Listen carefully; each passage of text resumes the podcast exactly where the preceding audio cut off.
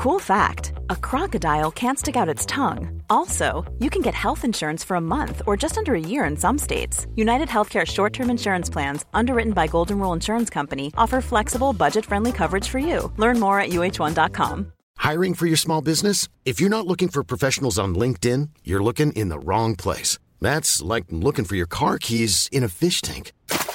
LinkedIn helps you hire professionals you can't find anywhere else, even those who aren't actively searching for a new job but might be open to the perfect role. In a given month, over 70% of LinkedIn users don't even visit other leading job sites. So start looking in the right place. With LinkedIn, you can hire professionals like a professional. Post your free job on linkedin.com slash people today.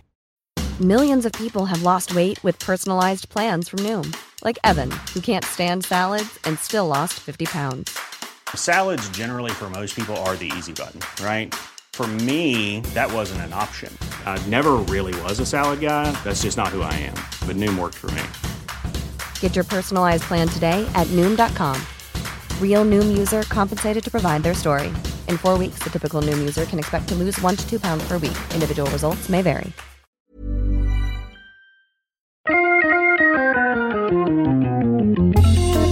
Welcome to Wood Talk. Now, here are three guys who think true grit starts at 220. Marc, Shannon, and Matt. All right, it is show number 513, and on today's show, we're talking about wood movement, air filtration in a garage shop, and benchtop jointers. But before we get to that, we want to let you know that Wood Talk is brought to you by Rockler. Rockler has been helping customers create with confidence for over 65 years.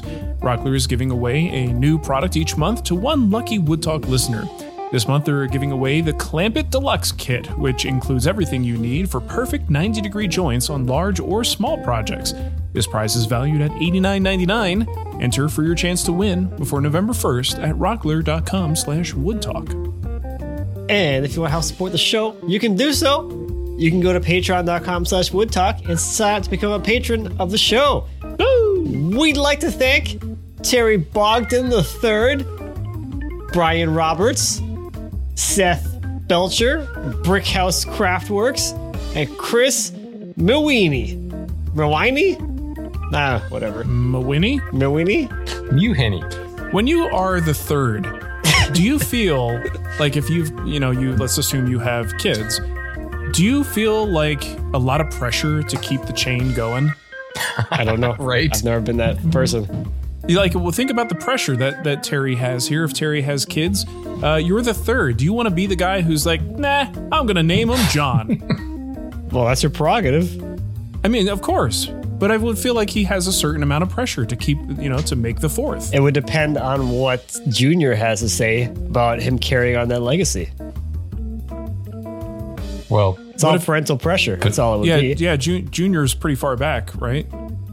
Okay. Huh? No, no, No, no. that would be Junior's the second. second. second. Yeah. Yeah. Okay. So you got to talk to pops and be like, "What do you think? Do I have to do this?" or you could just not care because it's not his decision. But still, I don't know. I just thought about it. You don't see many thirds these days. You you still see juniors, but most people don't seem to go for the third. Like, is Jr. going to go for the third? You should ask him. I don't know. He's six. Huh? I think he could add some valuable input to this discussion. Probably like, where's my pizza or something. It's like, can I have pizza? Yes. Then yes. yes. It's a bargaining tool. which answer leads to the best outcome? So, yeah. yeah. How do I get more toys? Do I get more toys? Then sure, let's go with that. Now, Can I play on the iPad? yes. Thur- Thurston Howell was the third, wasn't he? Or was he the I think fourth? so. Thurston Howell the third. So I feel like once you go to the fourth, now you're getting really pretentious. So Thurston Howell might have been the fourth. It, is it like doesn't it get like it's come on? You're not royalty. You don't have to keep pushing us down. There are other cool names. Settle down. Relax. Who are you to tell me I'm not royalty? I don't know. I could come from royalty. You never know. yeah, Jersey royalty. I could check my 23andMe uh, information and see where I'm at with that. You never know. Okay. Uh, so let's just get out of this. Yeah. Clear, clearly, we have nothing to talk about today, which is why we have a new segment um, that we're tentatively just going to call What's on the Dining Table. So we record, if you don't know, we record two shows at a time. And it doesn't really make a whole lot of sense to do What's on the Bench twice because we've already talked about What's on the Bench. So we thought it might be fun to kind of fill this gap here a little bit with a segment called What's on the Dining Table. And this is where we just talk a little bit about what's actually going on in our lives outside of woodworking. I mean, it could be related to woodworking, but maybe it's something we didn't want to talk about on the first show. Um, you know, and just kind of filling you guys in. I know I like to connect with people on a personal level, so this might be an opportunity to talk about some of that stuff. Uh, oh, geez, I'm watching Shannon type into the, into the notes live on what he plans to talk Oh about. boy, Not sure that's where you want to go. this is gonna go well. oh my goodness gracious. Oy. All right. Well, I'll go first, and uh, hopefully Shannon won't talk about that. Um, so we're having some patio repair work done, and I don't see the guys out there. It's Saturday right now, so um, they were here earlier, but maybe they uh, are done for the day. So we have a front patio in front of our house. It's partially covered, and I don't know whether it just like the first when it was built, uh, they didn't bring in the proper soil, they didn't compact it enough. But we have very volatile soil all around our property. It's a common thing to happen in this area, but it's especially common in the neighborhood that I'm in.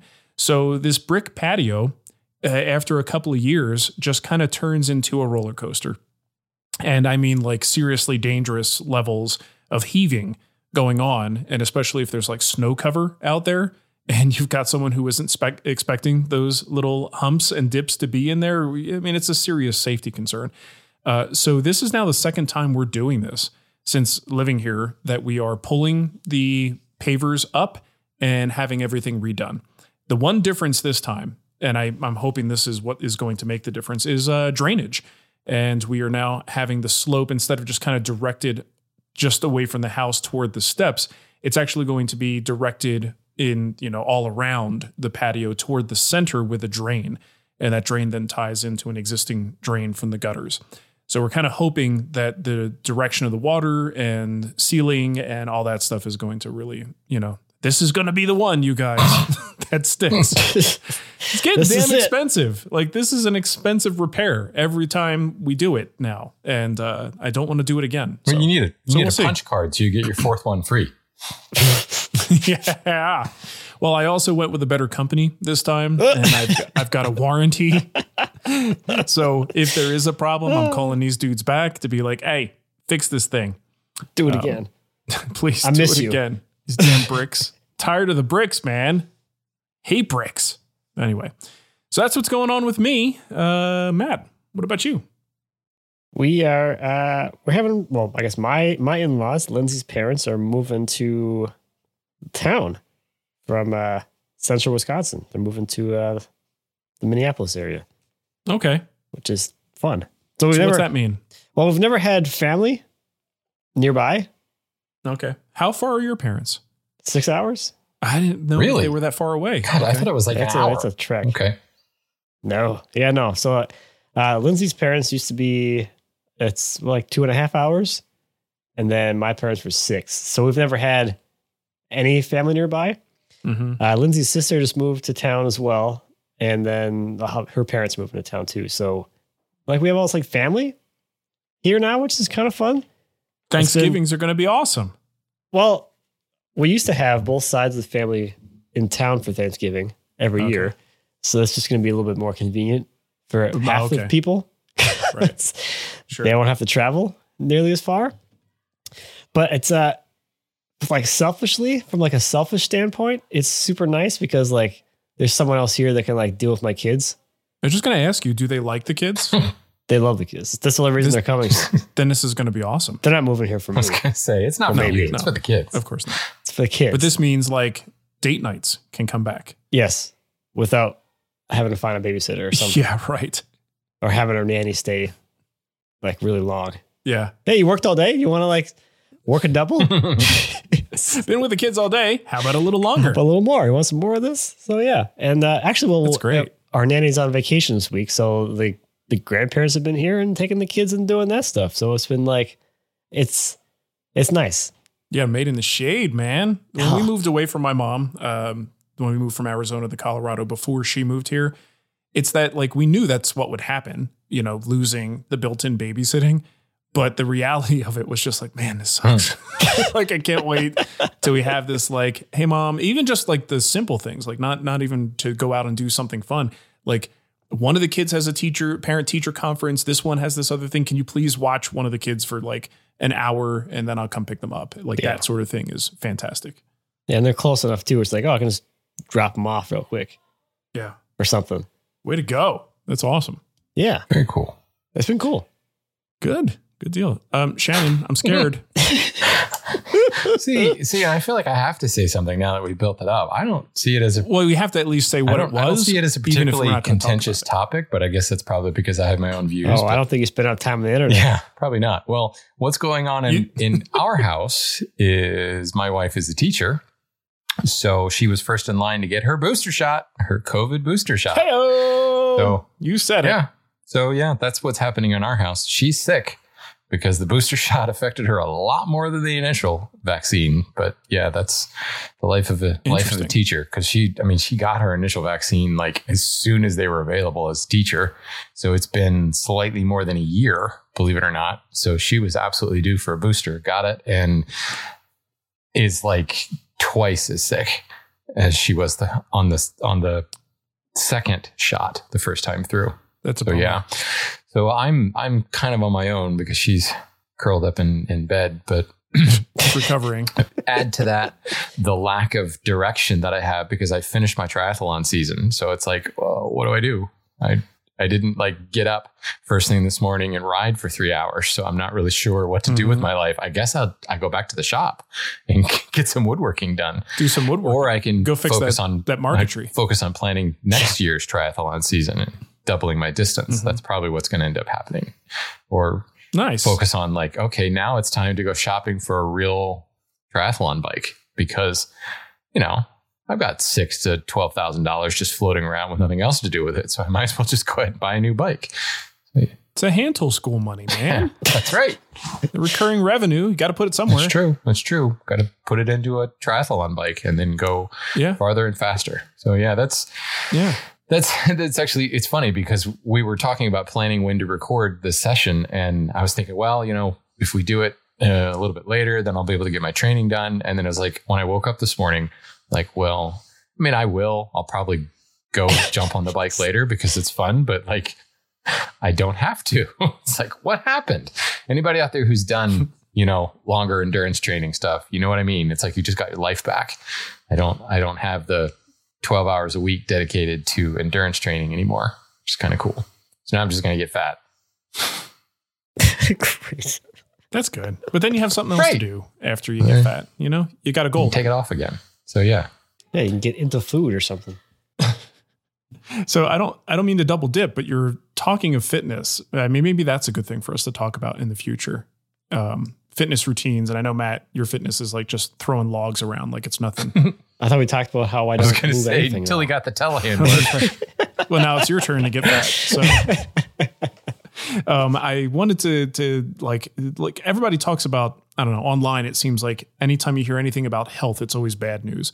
Um, and I don't know. Sometimes it feels like if I had a thing that I wanted to talk about and it turned positive, like does anyone want to hear that or like do we just want to hear bad news about people getting sick um so i was always hesitant to talk about this but like uh, just in terms of fitness journey stuff uh this past uh, physical i actually got the the good news about my blood sugar um that i have like effectively reversed my pre-diabetes to now not being pre-diabetic at all Oh, cool. Right on. just by you know I've got the news a couple years ago and was like well look this is not going to be like i'm going to change this today like it, it- this has to be a long-term change uh, exercise has to get ramped up more cardio and just kind of like making long-term changes so every year it's like it goes down 0.1 and i don't know it's just kind of funny because you hear about that type of thing like my mom's diabetic and doesn't do anything about it outside of taking medication and managing it um, she doesn't do any of the stuff that could actually reverse it. And I never really thought of that as being a truly reversible condition. Obviously, diabetes, depending on uh, the type and the nature of it. Um, in mine, it was definitely my grandmom had it, my mom had it, and now you know I'm going down that path. But I'm like, well, no, if I can do anything to prevent going further down that path, I probably should. Um, so I have made those changes, and I was just like super excited to see that I'm down now at the point where I'm no longer considered pre-diabetic, which is kind of crazy because I thought it was just kind of like a uh, here's your sentence. This is this is where your life is going. Enjoy the terrible sugar-free candy. disgusting. So That's anyway, awesome. your fitness talk got me thinking. Congratulations. Well, I mean, there's no doubt that like you you look at you know parents, um, family, friends that have gotten older and you know frankly started to fall apart and it's like no no no Mhm. let's let's right this shit before it's too late so yeah that was Use it or lose yeah yeah well and. We um you know who wants to be like in in using a walker when you're like 65 you know Yeah. 65 is so not even close to old anymore so yeah it's Yeah. something to think about Well, let's bring it back to woodworking. I mean, do you want to be in the shop making things? That often requires you to lift things into place and, and use hand Mhm. tools that require dexterity and be on your feet, you know, for hours at a time. Um, you, you kind of have to stay active if you want to be able to do that, right you know, well through retirement. I definitely plan on doing that for my entire life. right so. yeah i mean I've, I've actually had several members of the hand tool school who have you know come to me and said i'm i'm just not able to do the work anymore and people who have said that Mm. you know I'd, I'd like to sell my tools and i want them to go to actual woodworkers and you know they'll list something in the hand tool school community and it's just like you know and, I'm like man i'm really sorry to hear that know well yeah you know i'm turning 67 this year i'm like what like no. that's that's that's not good you know? And, and in many instances there's there's other stuff going on there but you know Sure. i think there's there's a Outside of their there's a lot of instances Yeah. of just you know being unhealthy for so many years and it becomes really really hard. I mean believe me it took me it took me a solid two and a half years to drop all the weight that i'd managed to gain you know over a couple of decades. Um, i'm sure there are ways to do it faster that would be un, very unhealthy and would probably cause you to swing back the other direction but yeah it's like uh, But that's the rebound thing that I was Yeah. talking about. Like you, you got to make lifelong changes, and it doesn't happen being drastic. Well, it's just funny because people, I, you know, I still get like I, I I released a YouTube video this week. You know, it's crazy. it's been you know What? dogs and cats living together. It's mass hysteria. But um, there there are people that even though I've certainly put out plenty of YouTube videos since I lost the the all the weight, you know, there are people who haven't seen it. So I still get comments like. You know, Are you sick? Yeah, there's that one. You know? But then there's like, you know, what, you know, what's the secret? What did you do? And I'm like, I hate to tell you this, folks. There's no secret. It's called exercise and, and like healthy eating. it's like, Yeah. no, no fat here. It was, you know, and in, in my case, I went, I went a bit extreme because I, once I, I lost the weight, I got my competitive spirit back. And then it was like, okay, the exercise went a little bit off the, the deep end and 12 hours a week, you know, was suddenly where I was going. But, it, you know, there, there's absolutely no secret. It's just healthy living, frankly. This reminds me of the Steve Martin quote I will do anything to look like him, except, of course, exercise or eat right. right. Okay, well, um, let me just close this out by saying since Shannon did bring up COVID boosters, if anyone has anything to say about that and you feel like we need to hear it, uh, save it because we don't want to hear it. I honestly do not care what anybody has to say about that. So please don't email us about that. Uh, keep it to yourself. That's okay. Uh, Okay, so uh, kickback and announcements. What's this here from David? Shannon, you want to grab that one? I didn't put that. Oh yeah. Um, so David wrote it and said several episodes ago. Um, Shannon said you can't rehydrate toast. Um, in fact, the episode was titled "Rehydrated Toast." Um, it was in reference to kiln dried lumber, although I can't remember the exact context. So he said a week ago, a video was published in which a gentleman built a reverse toaster, and I thought you folks would get a kick out of it. Whoa. So apparently, That's you cool. can rehydrate toast. Why you would want to, I'm not sure, but I got to check Yeah. that out. so I, I suppose maybe we could could we use the same process to to rehydrate kiln dried lumber? I don't know. I mean, in the same useless way as to why would you want to reverse toasted bread to its previous state? like, why would Because we you want can. just to? Yeah, I guess so. Just to say you can. Yeah. I don't know. Maybe you do it enough times, it becomes more stable. Steve, Uh, okay. what, bread? Well, I'm talking about wood now. Okay. Not I mean, not often concerned about my stable bread. bread's stability. Bread stability. um, so we got uh, Taylor says a couple of episodes ago when you guys were talking about the Festool Domino Joiner, you brought up the loose setting on the machine and that you shouldn't really ever need to use it as long as you line up your joints accurately. While I don't quite have the pocket change to own one of these, a common reason I have seen for this setting is for wood movement, particularly on a breadboard and for tables. If the table is cut with the tight setting and the domino glued into it, you could then use the loose setting on the breadboard side and uh, dowel the domino from the bottom side. That way, the wider domino groove on the domino side will allow for lateral movement. Uh, yeah, you're not wrong, but that's like one use case. that, that it makes sense.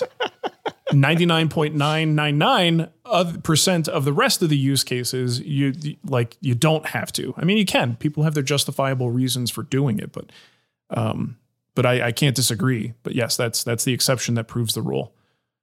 Um what was i going to say before? I don't remember. Okay so that's that so do you guys know uh, that it's gift making time Uh-huh. Already? It- like it's it's coming I was supposed to start that already? I mean, it depends on it depends on how much time you spend in the shop. You might need to start thinking about this already. I, I'm, I'm sure it's too late already for me. Most likely. I figured I would just use the loose Uh, setting on the domino and just make like little things that slide back and forth and just say it's it's like a fidget spinner. It's the new version of the fidget spinner. Yeah, slide it back and Yeah. forth. It's fun. uh, you know, the, the- going back to that breadboard thing, like it, you got to you got to make sure you do that right, though. Right? Like that's not all there is to making that work. You, it's a whole process. I did a video on this, but I have also done a video in the past where I did it incorrectly.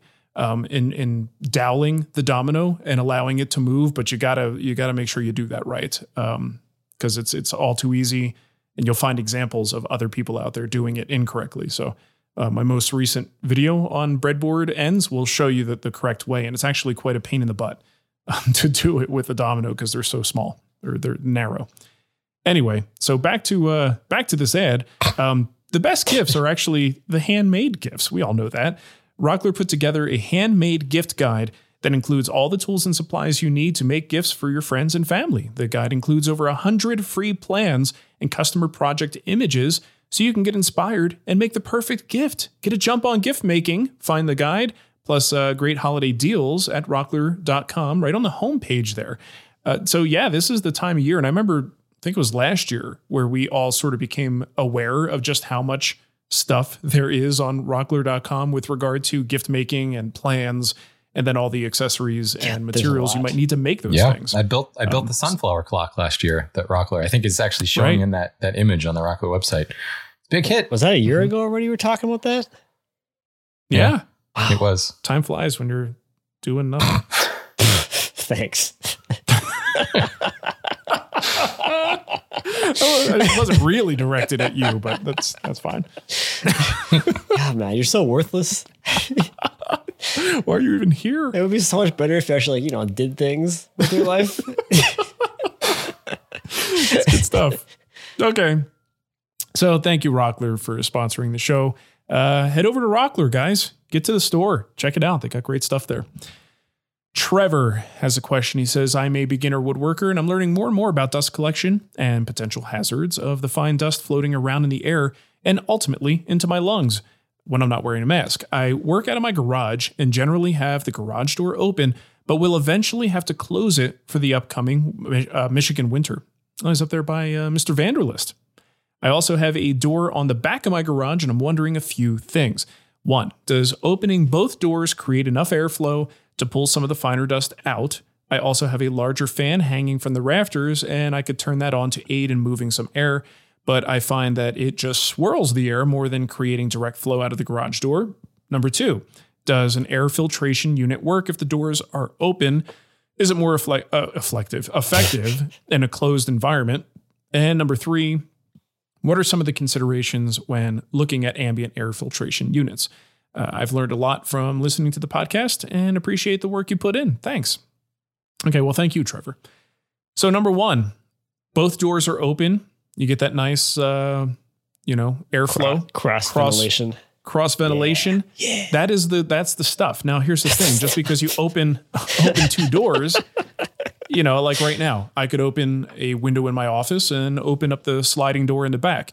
Technically, that's when cross ventilation begins. But do you feel the air? I think that's what it comes down to. Sometimes the airflow is such that everything is, you know, it's not really windy outside. So you're not getting a ton. So I think no matter what, it's going to help. It's better than nothing. But I think just how effective it is at driving out active, you know, freshly produced dust that's in the air, how effective that is, is questionable. And if you're continually actively making dust and there's dust on the surfaces, as that cross ventilation comes in, it's not only you know, I mean, the dust has to go somewhere, right? So it's got to go past your face before it gets out the door. And then as if if there's actually like that's the whole thing back with uh, ambient air cleaners when people will talk about best practices and not running it while you're in the shop. The whole purpose of that is that it's circulating the air and kicking it up. And if you're standing in there going, "Got my air cleaner on," where do you think the dust is going? It's swirling around your head. So if there's enough air movement through these two doors, you may be even kicking up more because your shop floor isn't clean or your surfaces are coated in dust. So cross ventilation is definitely good. I think it does cut down on things, but it may not be like the thing that's a substitute for a respirator, depending on the situation. Um, and it's hard to know. It's really hard to know. This is why I have one of those Dylos meters because I wanted to find out how this stuff works. How well does it work? What happens uh, when the doors are open? Now, I can tell you in Arizona, opening those doors, the number only gets to a certain point because there's so much ambient dust in the air in Arizona that eventually different I was, kind of dust. it was just a different dust. Uh, I was serious. It was bad. And you get to the Uh. point where it goes, okay, getting um, you know, getting back to number two here, does the air filtration work with the doors open? It depends on your environment. It depends on the conditions outside, how much dust is in that air, how much wind is coming through and kicking up more dust in your shop. Um, it can work, but what I found is running the air filtration unit with doors or windows open, it only gets so low. Right. If you close the doors and you close that space in and just let the air filtration unit run, you actually will get to a lower number approaching zero. And I think a lot of that just comes down to dust settling and ha- not being stirred up again. Uh, and then also, if you, depending on where you live, potentially dust coming from the actual outdoor environment into the shop. I also think the speed, I mean, certainly it depends upon the volume of your shop, but I know in my one Yeah. car garage shop, when I turn on my jet air filter on high, it's like five minutes and it's gone. It's, Yeah, it's, it a clean fast. room for God's sake in five minutes. Yep. So there is something to be said about, you know, if, if you had just done a particularly dusty operation or something like that, shut everything up, leave the shop, go get a, you know, go get a drink, turn the air filter on, and it's like a brand new shop when you come back in five ten minutes Yeah. later. Well, I think a good practice is if you have those doors open and you're doing really dusty work, go ahead and leave them open. It's going to take a lot of the dust out of there. But if you are getting, you know, like me, paranoid about this stuff, um, the the the sto- sort of standard order in practice would be to like let the dust blow out when you're finished doing the actual work, give it a couple minutes, and then close everything down like Shannon says, and then run those air filters. Uh, give it 10 or 15 minutes and come back. And if you had a Dylos meter in there, you would see that number plummet pretty quickly. Um, and don't forget the value of uh, vacuuming, because a lot of times the surfaces, the floor, this is all a a source for dust that once you open the doors up and you start walking around, you're uh, disturbing that dust and kicking it back up into the air. Uh, so number three, what are some considerations when looking at air filtration units? I mean, most of the time it's just how many you know cubic feet per minute it's going to move. Um, but ultimately, you know, if your shop isn't huge, you know, if you're not a, in a big warehouse, uh, you'll probably be fine with just about any air fil- uh, filtration unit. You might even be able to just do a box fan and a filter if you wanted to, just to get something going in there. Um, I think a lot of times it can come down to creature comforts, you know, timers, uh, remote controls, things like that that might be of interest. A lot of times these things are mounted on the ceiling, so they're not easy to get to. Um, also, looking into electrostatic filters, there aren't many uh, in the woodworking world, at least branded for woodworking. Uh, air filters, Powermatic is one of them. Um, they do sell an electrostatic filter. That's kind of nice because you just kind of vacuum off the uh, the dust off of that sucker and then throw it back in, and you're good to go. So you're not buying furnace filters all the time. Um, but those are, for me at least, the primary considerations. Also, noise. I don't know what you do in there, how much you're bothered by air movement noise or the noise of a fan, um, but some units are quieter than others. So go ahead and look at the uh, decibel ratings on there. And uh, Powermatic is also the quietest one that I know of, which is the reason why I like them, is because I can kind of run them if I'm filming uh, and not have to, like, if I forget to turn it off, I don't have this fan noise in the background of my videos.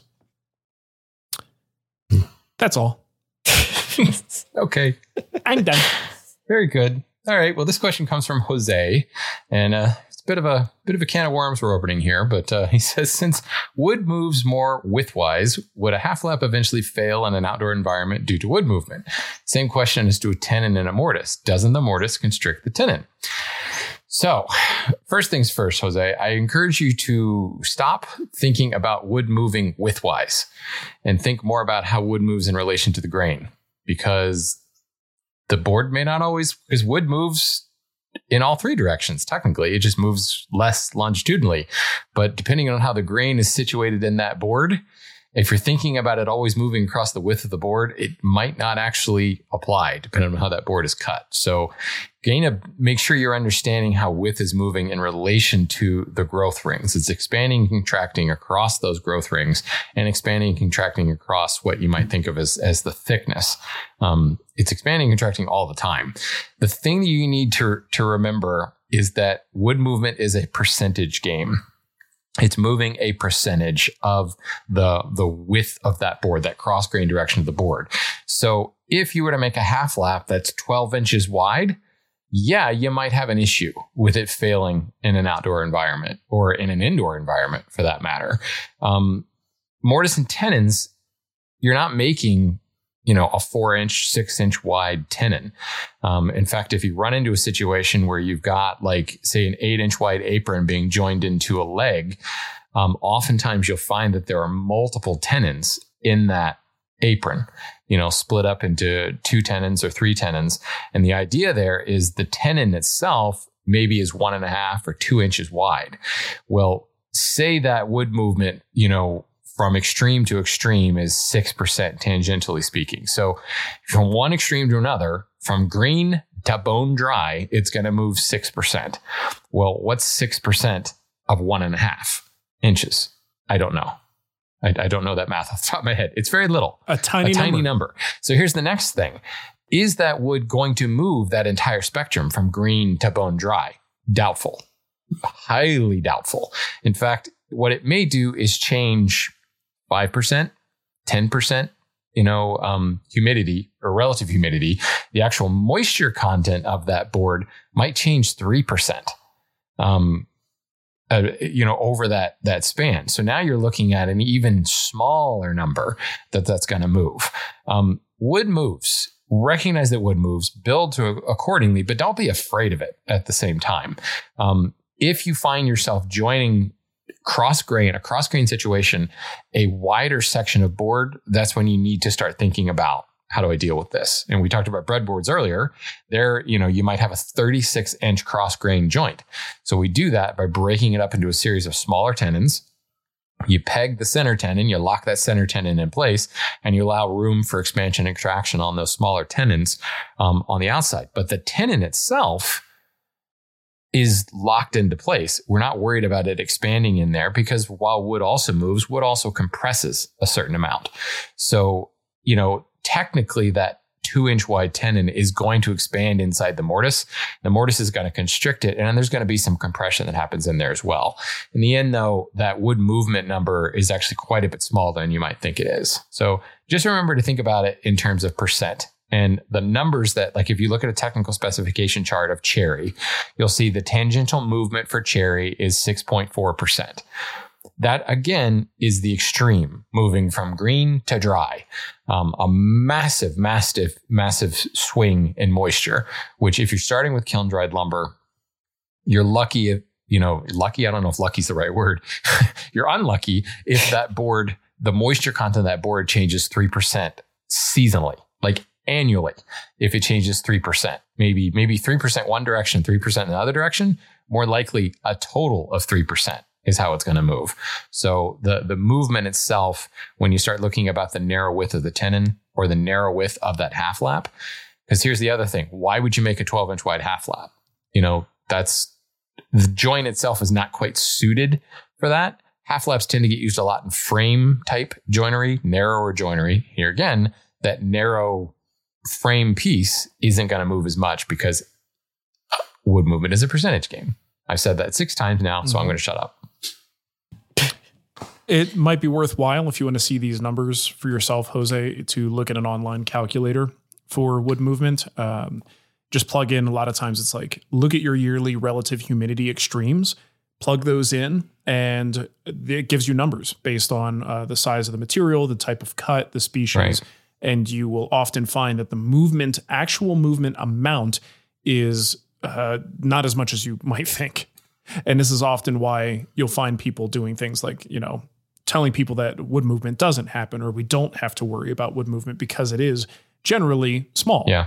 But that's, you know, still to your detriment if, if you don't actually pay attention to, to how much it's going to move and then allow for it. So these calculators are pretty good. We'll put a, a link to at least one of them in the notes for you guys. Okay, Matt. Good stuff. Oh, oh, this is a good one. I, I picked this one to get a rise out of Marc. No. Yeah. Good.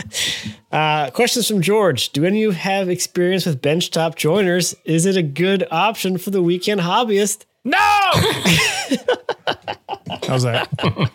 That's like from like last episode, another question that we uh, discussed ad nauseum before, but keeps coming up. So we talk about it again. No, sure. So the, uh, the the tool that everyone loves to hate, well, everyone being Marc, uh, I had the, uh, the the Jet Combo benchtop jointer planer thing, and as that thing goes, I found it to be a very good uh, stopgap kind of thing before I could get into a much more larger thing. The the biggest disadvantage of these It's really benchtop tools detailed, Matt. is just their size. So if you're a weekend hobbyist who also only makes small things, probably fine. If you want to make like actual real size furniture, not like dollhouse furniture, probably not going to be all that great for you. You're going to mm-hmm. hate it because those beds are so short. You can't flatten anything longer than, I mean, three feet's kind of pushing it. Four feet, good luck. Longer than that, it's not even worth even having a jointer at that point. You're going to have to use some other method to flatten it.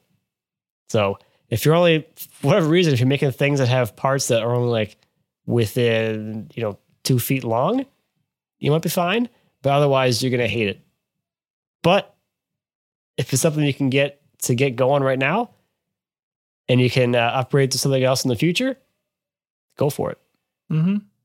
No, you're going to hate it anyway, Yeah. regardless. You know what though? hate it, I think it's important to because to to talk about you know what Matt just said, the size of the parts that you're dealing with. If two foot, three foot might be pushing it, but you think about the average furniture part, they pretty much fall in that range. You know, certainly you're going to have your outliers. you know, your your Depends what you're making, but yeah. yes. I mean, if you're making solid, you know, chest of drawers, you're probably going to run into a lot of 48 inch long sides or whatever. Beds certainly is a whole other issue. But I mean, if you're building like an end table, um, you know, or or um, even Even a chair. yeah, a chair, you're dealing with much shorter parts. And I think that's a key distinction because I see a lot of people who go straight to the joiner and planer. Like they go, they unload from the lumber yard and they go right to the joiner and planer. And I'm just sitting there going, why didn't you cross cut that down? Like if you've got a bow over that eight foot board and you're trying to get that face, that eight foot face flat on your joiner, Yeah. yeah, you need longer beds. You need a good parallelogram joiner and you need, you know, some technique for dealing with that as well. But you're also going to remove a lot more wood to get that eight inch face flat. But if you look at your, you, you look at your parts, your parts list or whatever, and you say, okay, my longest piece is 36 inches, you know, it makes sense to go to the chop saw or grab your crosscut saw. Um, or your your um what are those things called? Skill saws. Thinking of safe reasons with rough sawn lumber how to how to cut lumber down. Don't run it across the table saw folks in other words. Um, but cross cutting that down into shorter parts you might actually find that that benchtop joiner is is a fine solution for what you're actually doing. Um, just think think a little bit step ahead. Now i mean this can be can pose some issues if you really want to get in grain and color matching and things like that. Um, you know if you can't really see the grain you don't know exactly what parts are going to to put where. There are ways to get around that but I, I encourage you because i see this all the time. I see people running long boards over the joiner and running long boards to the planer and like, oh, I've got this snipe because there's so much cantilevered weight coming out the out feet side of the planer. It's like, why do you need a seven foot, eight foot long board over that joiner? Are you building a bed? Because That's like the only use think case or a workbench, maybe. Well, no, do you think it's an efficiency thing where people are thinking, well, I'm going to, you know, joint and plane this whole board, then I'm going to chop my pieces Oh, out I have it, no doubt. as opposed because to that's what I was Yeah. thinking Right. back in, in Less the day. material to handle.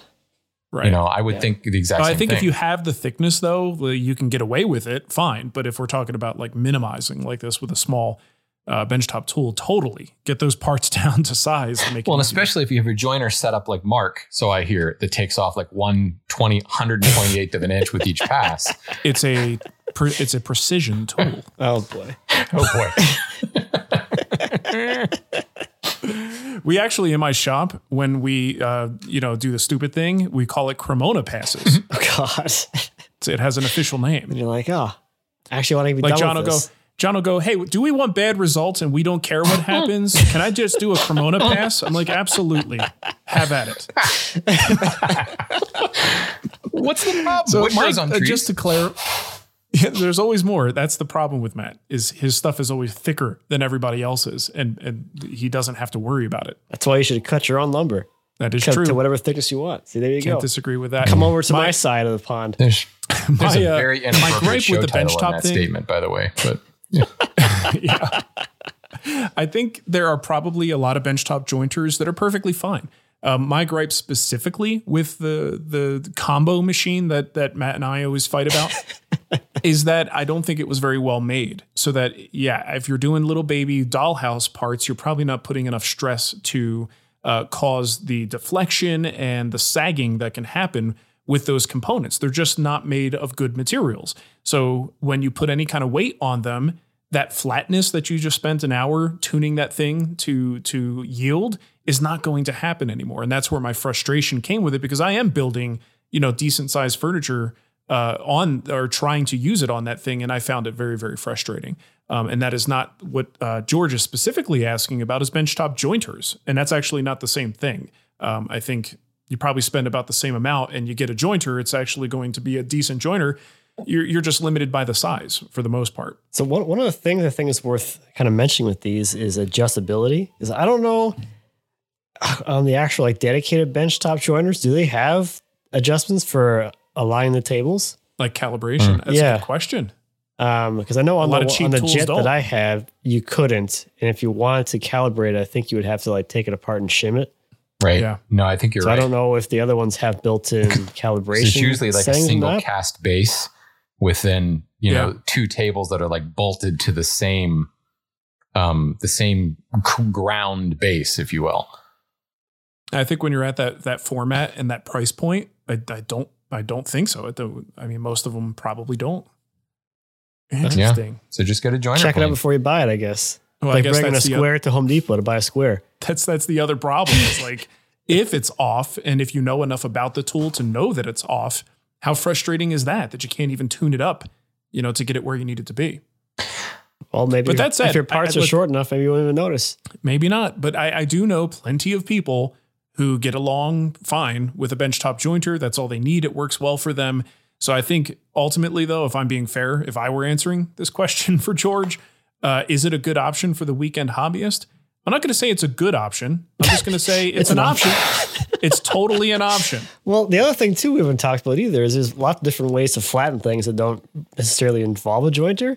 No. yeah So, I mean, if you're a longer stuff, if you do longer stuff, you can do a planer sled too. So it's not like Yeah. you're limited to just I can only flatten these things, and then if I want to make a board flat that's six feet long, psh, Yeah. I I've never heard of a hand plane before. I haven't either. i gotta so I guess those this, things? if you're a hobbyist, you you know, you have time to kind of mess around and do some other options with things Yeah. on uh, project parts that don't fit on this uh, smaller machine. So, you know, that's an option too. i know in my my Okay. early days i did just about all my jointing on my router table with one of those offset fences Oh, that's worked like a dream sure, it was yeah. great you know it was perfect for actual like edge jointing it gave me perfect flat edges i don't know what is the what's the Mm-hmm. width limitation on a benchtop joiner like four inches like a four inch wide board for face jointing probably. that's probably maybe I mean, it just depends on the bit, but you're not going to get much bigger than four. Four is kind of scaring me just thinking. No, I mean on a But it's bench top joiner, jointers, not a router the, plane. not the router. Oh, sh- I'm thinking Yeah, no, hell no, hell no. a four inch bit on a router. First of all, you'd Oh, be boy. mounting, Good you'd be mounting a shaper bit in your router, which is yeah, that'll be that'll be fine. yeah, no worries. What was your question again? Now, the, the actual capacity of a bench top joiner isn't it about four inches? oh, oh, uh, don't some of them come to six? do they really? Okay, see now I that that would so. scare me a little bit. I'm going to look it up. Bench top. That Jointer. sounds like a very loud screaming machine too. To Okay, Well, yeah. there's. Oh, geez. Oh. Tool Tech Industry has. Oh, that's an edge bander. Why did that come up when I searched for jointer? we may never know. yeah, why joint edge? Just ban them. there you go. Um, Rikon has get this, guys. Look at this eight inch helical style benchtop jointer. What? oh, really? Six hundred and forty nine What? bucks. You know what that is? That says to me this is something that they just took the stand. Yeah, away. right. Look, it's a benchtop style now. Yeah, no, you're exactly right. That's well, my We cut the legs off. my first uh, my first six inch grizzly joiner was essentially a benchtop joiner on top of a case, a hollow case. Yeah. And because the, the motor the motor was hung off the back, it wasn't in the case underneath, which is where they usually put Oh, those really? things. yeah. Um, so Mhm. yeah, that, that's basically what it was. You just, you know, it's 650 bucks because the, the extra hundred you pay for the floor stand model was the actual sheet metal for the case underneath and the dust port, Yeah. basically. Okay, so I could just tell you ShopFox has one that's six inch, but I keep finding eight inch. Wow. So ba- is it Baileigh? Baileigh Industrial? Mhm. yeah. Um, they've got one that's also eight inch, and it's like nine hundred dollars. See, I'm thinking about like when you say benchtop joiner, I'm thinking like the little, like the old like um Delta. like Delta Yeah. one, Yeah, the tiny thing. That's I, I just I'm finding the wrong stuff here. I Apparently, I've been out of this for so long. still though, that, that actually kind of terrifies me though. Like the, the motor required to, to turn a six inch spindle, you know, and just you, you think about I mean, I guess that's really all it is. It's just the machine without the base. And they've hung the motor off the backside, or maybe they've reduced the motor. yeah Um, you know, it's a cast iron, um, cast iron tables probably. But I, like Matt was saying, I remember them. They were like, they weren't cast iron. First of all, the in feed and out feed table were not. They were like um, pressed steel, like cheap table saw wings type thing. yeah. Um, you know, and it had like Wow. the, the ones you would find at like Lowe's and Home exactly, Depot, yeah, right? craftsman model. Um, Yeah. Okay, so I, I'm finding it now. If you go, uh, if you look for the Porter cable one, that's 319. This is what this is the kind that we're usually referring to when we talk yeah, about benchtop that's what jointer. I'm thinking. That That's the right thing. price range. Six Right. inch variable speed jointer, uh, straight knives. If you're getting helical heads and cast iron beds, and it just happens to not have legs, and you're spending almost a grand on it, you're not. St- you're really not in the same category anymore. That's a different tool, and that is probably a very good serviceable tool. Yeah, I didn't realize like you can spend a grand on a benchtop joiner. Yeah, I mean they're approaching it. Eight inches helical head. It's just got no legs. Okay, uh, maybe my tune is changing. Well, this is where there's a different conversation now. See, and Slightly. what and what we're talking about with the combo machine is take that same, I don't know, 400 $500 or something and make that do two things now. And what has to happen when it does two things? You have to have cheaper parts because there's only one way to make that happen Yeah. at that price point, right? Right. That's that's where my big problem comes in with the the cheaper combo. Well, machines. also, anytime you've got a combo, there's a lot more moving parts because you've got to switch things around. And I don't know. That's just to me a point of failure over time. yeah, Um, totally. More things that are going to go wrong. My joiner, I remember I set it and I forget it. Like I, I calibrated, I got everything set up. I never adjusted the depth you're of the cut on it or any Forgot of that stuff. it. You know, Where did I leave my jointer? It's so small. I lost it. yeah, I mean, ideally, if you get one that's like rock solid, um, there are certain tools like that where I'll get requests like, "Hey, can you do a tune-up video?" And I'm like, "Not until it yeah, gets it." right. I mean, Don't mess It's with fine. it. I'm not touching it until it's a problem. mean, at- at- if you're gonna go for that price point though, like why couldn't you just wouldn't you just want to buy like a, a normal one with like a base and like real tables? well, space maybe. You know, somebody's putting together a certain type of shop, maybe they don't have the option.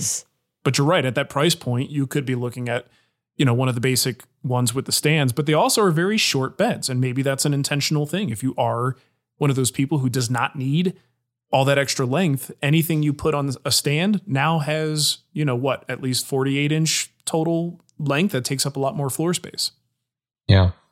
Yeah, I guess. I mean, I'm not recommending you do that, but it's, you know, I would rather have the floor standing one with the longer beds, but you know, different strokes. Hmm. Well, it's cool. I did not realize there was almost this premium category of benchtop. Today I Uh, learned there's like more that. tools out there. See Great. that? Old information we're going on here, Matt. That's how I know I'm too old for this thing now. Yeah. Welcome to the club. I'm so out of Shannon touch. and I have been I don't even know while. fancy joiners. right? Oh, good golly. All right. Well, uh, I think that's going to do it for us today. Uh, remember that we are proudly sponsored by Rockler. Family owned since 1954, Rockler is your go to source for high quality and innovative woodworking tools, finishing supplies, hardware, lumber, and expert advice. Whether you're building a simple bookshelf, a custom desk, or new kitchen cabinets, Rockler has everything you need to make your next project a success. Visit rockler.com for a store near you or use the code WOODTALK at checkout to get, uh, what is it, free shipping on most orders over $39. And remember to head to rockler.com slash woodtalk to enter for your chance to win the Clamp It Deluxe kit. Get those things squared up, clamp them, Win. and win. Yet, yet again this week, I used the Woodtalk code to get free shipping on my Rockler order. You did? So there's there's at least two instances where where I've used it. So there may be two instances total, but someone's using it. Mm-hmm. So folks, we come to the end of the show. Here's where we say send us questions. Send them to woodtalkshow.com. Don't send them there. Go to woodtalkshow.com. Submit your question there once you're there. Or write your question in an email and email it to woodtalkshow at gmail.com or find us on Instagram. We're there. Margaret's there anyway Well, Margaret's there. fantastic There. bang up job. and actually, you know what? I'm gonna I'm gonna I'm gonna extend the show by 30 more seconds here and say take advantage of that. She's actually doing some really cool stuff. She's giving you an opportunity to showcase your projects. So she's people submitting Yeah. projects and showing off projects, getting a little bit more airtime for your project. Um, there's the whole name the Wood Talk host game that she plays every week, which is That was my absolutely favorite. Fantastic. I love Like- that. Did I say this? No. The funniest Maybe I thing is did. the, the funnest part about it for me is the fact that I'm on the show. You know, I'm sure that's why you like it too, Matt. Like we're Yep. on the show, but we cannot No, remember tell you. what was well, said. except this Like, week. This could be me. I think this week I might don't be a this week, obvious. this week was a little more obvious. Yeah. But yeah, that tough, that stuff is happening. So if you don't follow Wood Talk on Instagram, you should. Um, at Wood Talk, you know, and of course, this stuff is also being posted on Facebook as well. So um, yeah, go find us. Wood Talk Show, I should say, not Yeah, at I'm Wood gonna- Talk. Wood Talk Show. Right. I'm gonna say I don't think we deserve Margaret. No, I think she's she's too good for us. yeah, she'll get snatched up by some, you know, Some other Joe podcast Rogan making or- it is gonna come along. She'll be working for uh, for Bob and, and Jimmy. Bob and Jimmy. Hey, speaking of other podcasts, um, Shop Talk Live uh, did a like little feature on the end grain glue myths video, and uh, they said some nice things about my follow up video. I, I really appreciate that, uh, but they were very kind. Oh, nice. So if you don't know who just they are, plug your own videos. Is that what you're trying to do? well, in a roundabout way, yeah. Yeah. Okay. Uh, All right. Well, well, since we're doing that, speaking of other podcasts, the Lumber Update Show I thought was particularly that's what I good this thought. week. That's where I thought you were going with this one. Is a plug for Shannon's show. No, why would I do that? Hey, th- This this show birthed his show. We don't need to plug That's it. true. I mean, we, we got an awesome episode on Tonewood. I was actually Yeah, really proud of that that. episode. I think it came out. I really liked well. it. I, I actually listened to it twice because I zoned out and missed part of it. There was Like processing it, I gotta go back. there was there's there's a lot to be said about Tonewood. I I may have to revisit. That was fun. I enjoyed that. It was No, I'm gonna have It was to my- listen to it. I'm subscribed my personal Venn because I'm a good friend.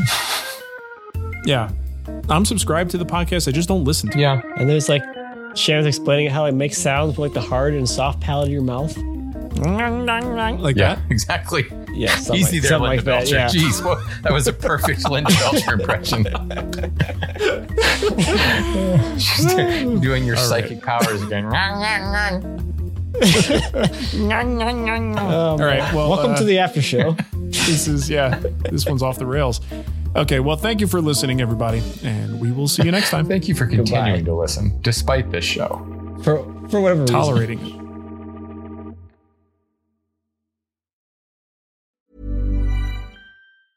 Hey, it's Paige DeSorbo from Giggly Squad. High quality fashion without the price tag. Say hello to Quince. I'm snagging high-end essentials like cozy cashmere sweaters, sleek leather jackets, fine jewelry, and so much more. With Quince being 50 to 80% less than similar brands. And they partner with factories that prioritize safe, ethical, and responsible manufacturing. I love that. Luxury quality within reach. Go to quince.com slash style to get free shipping and 365 day returns on your next order. Quince.com slash style.